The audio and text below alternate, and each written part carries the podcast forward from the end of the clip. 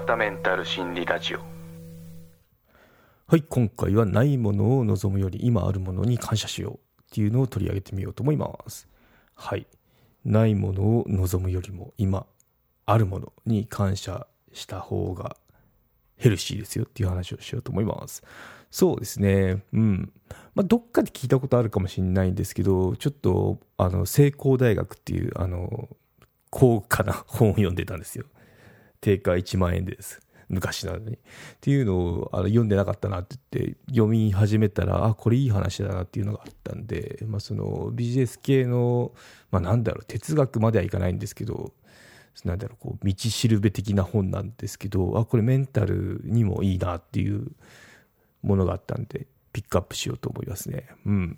そうですね。まあもうタイトルの通りの話なんですけど、ないものをねざ、ないものを望むよりも、今あるものに感謝した方がいいですよっていう、まあ具体例っていうのがあったので、話していこうと思いますね。あの、デル・カーネギーさん。人を動かすとかあるじゃないですか。あの人のあの話みたいですね。うん、なんかこういろんなその今で言えば本当著名人ですよね。世界的ベストセラー、今でももう何百、何百年じゃない。今でもその100年まではいかなくたってもそのくらいの古い人なんですけど、まあ、その偉人ですよね。偉人が残したそのストーリーとかをまとめてるような本になってるみたいですね。はい。ということで、紹介していこうと思います。そうですね、まあ、デル・カーネギーさんの話なんですけど、まあ、自分のた自分の長所を数える方っていうあのタイトルで出てましたね。まあ、中かいつまんで言うと、まあ、そうですね、あるビジネスマンですかね、まあ、そのお店やってるような人が、あの貯金を全部使い果たしてしまったそうなんですよ。まあ絶望的ですね、ここで。で、で、返済するのに7年くらいかかる。借金も抱えてましたって結構ピンチですよね。で、そうですね。食料品を、あの、やってる、やってたみたいですね、この人は。で、閉めたとこで、で、仕方なく、まあその、就職先を見つけるために、まあ資金が必要だったんですかね。うん。お金を借りに行こうっていう、ちょっとこう気が重い時期ですね。時代背景としては1934年くらいみたいですね。うん。ということで、まあその軍資金ですね。軍資金を絵に、まあその銀行に行かなきゃいけないねっていう、その気の重い朝ですかね。を過ごしたわけですよ。で、その時に、その、まあまあ通りを歩いてたら、両足のない男の人を見つけて、見つけたっていうか、歩いてくる、歩いてくるっていうか、まあ、その、来るのが見えたそうですね。まあ、当時あの、第一次世界大戦とか、その後ぐらいなんで、まあそういった結構負傷兵とかいますよね。うん。そう。私もちっちゃい時なんですけど、埼玉行った時かな。埼玉行った時、電車じゃなくてバスか。バス乗った時に、まあ、ちょっと顔結構やけどされてる方とか、あとなんだろう。明らかにこう戦争で、なんか、こう怪我された人っていう、負傷負傷兵なのかな？負傷兵って見たことあるんですけど今、まあ、あんまもう見なくなりましたけど私ちっちゃい頃ってあのたまたまにっていうかいなくはなかったですね。うん。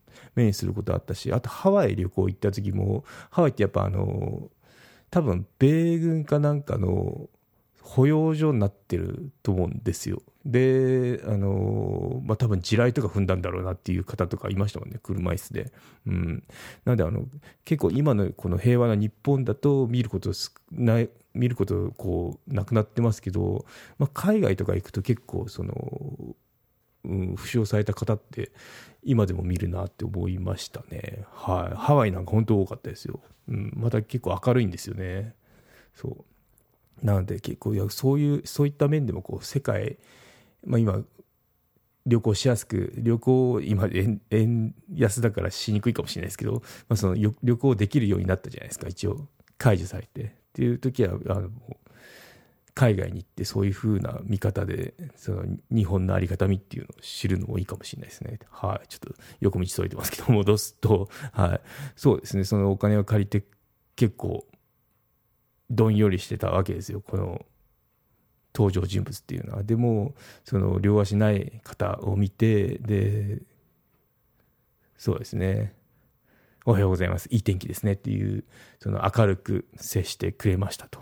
言った時に、その、まあ、自分がどれほど恵まれてるかに気づきましたっていうことで。うん。そうですね。やっぱこの、まあ、足がないって両足ですからね、両足ないって結構、あの、大変なことになってますよね。うん、で、あの、洗面台、それ以来洗面所のとこに鏡ですね、鏡に、その、髭を剃るときに文言を載せてますっていうのが、靴がなくて悲観に暮れていた。大通りで足のない男に出会うまではっていうのを貼って、こう、それ、その後の日々を過ごしてたらしいですね。うん。なので、今不足しているものを数えずに、今あるものを数える方法っていうのを学びましょうねっていう、その、ショートストーリーになってますね。うん。どっかで聞いたことあるかもしれないですけど、まあ、あの、そうだね、深い話ですよね。うん、なんか、お金も使い果たしてるんで、靴なんかいいの買えるわけないんですけど、まあ、靴がなくて悲観に暮れていた。大通りで足のない男に出会うまでは。うん。なんかこう思い出したい言葉ですよね。フレーズですよね。はい。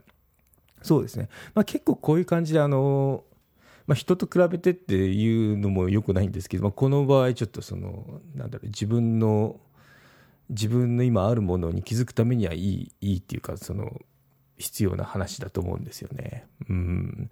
やっぱ、こう、失って、風邪とかもそうじゃないですか。失って、気づくありがたみってありますよね。例えば普通に元気に過ごしたら、あの健康ってあんまり考えないと思うんですけど、まあ、なんか風邪ひきましたとか、インフルエンザになりましたって、もうずっとこう寝込んでなきゃいけないよって時に、やっぱこう、健康な体のありがたみって気づきますよね。私もあの休職した時そうでしたもんね。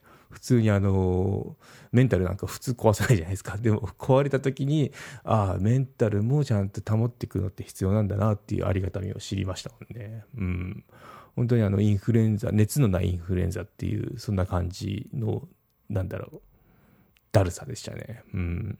なのでまあもう二度となりたくないなっていうところはあるので、こういうふうにあの、こうなる、あんま無理するといけないよっていう番組を持ってるとこなんですけどね。はい。ということで、うん、そうですね。今あるものに感謝しましょうっていうことですね。あともう一つが、まあ、この考え方いいなって思ったのが、今度は第二次世界大戦中ですね。タイム誌に載ったみたいですけど、あの、ガダルカナル。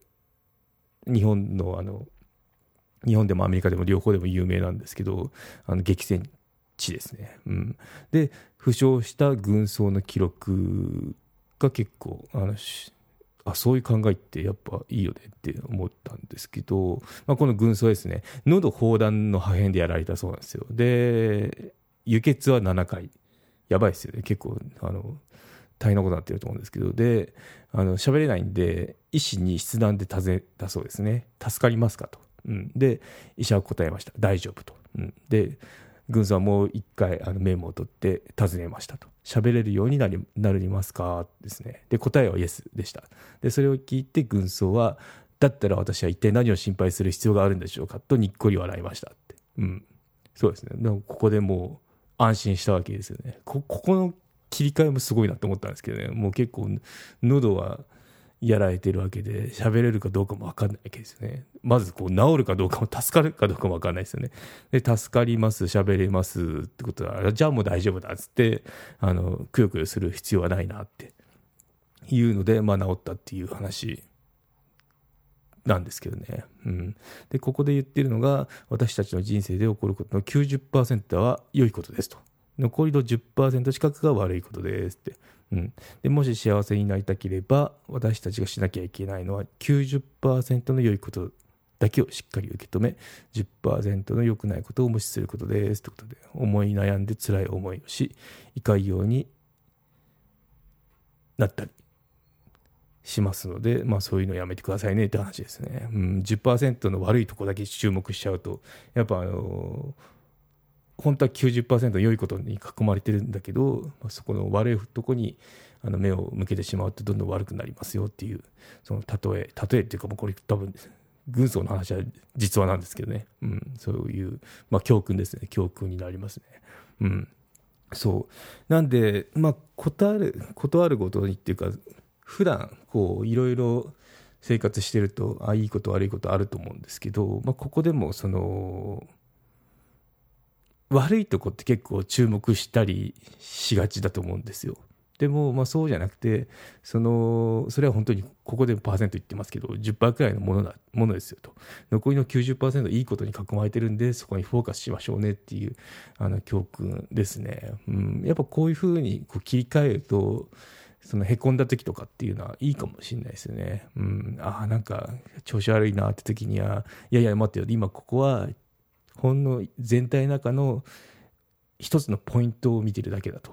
他は、他を見ると、こんないいこといっぱいあるじゃないかっていうふうに切り替えられたら、あの、なんだろう、メンタルにも、メンタルヘルスケアにもいいやり方なのかなって思いましたね。うん、なんで今回取り上げてみました。はい、ということでまとめに行きましょう。ないものを望むより今あるものに感謝しましょうってもうタイトルの通りなんですけど これがまとめなんですけど、うん、そうですね。まあ、ないものを望むよりも今あるものに感謝しましょうっていうことで今回は以上になります。ではまた。はい、ということで今回は以上となります。よろしければ高評価、コメントをいただけると励みになります。番組の登録はまだの方はご登録もどうぞよろしくお願いいたします。メルマガもやっていますので、ご登録のほどどうぞよろしくお願いいたします。エピソードの概要、要点をまとめてますので、サクッと情報のインプットに最適です。概要欄のリンク、もしくはひろわた .com を訪れてバナーをクリック、またはメニューのメルマガをクリックして登録してください。はい、ということで今回は以上となります。ではまた。有料チャンネルのご案内をいたします。サブスク版チャンネル「ひろわたメンタル心理ラジオプレミアム」を Apple Podcast で木曜に配信中。サブスク会員は今までの会員限定エピソード全てを聞くことができます。Windows の方も iTunes から聞くことができます。トライアル期間も設けてございます。ご登録して応援いただけると励みになりますのでどうぞよろしくお願いいたします。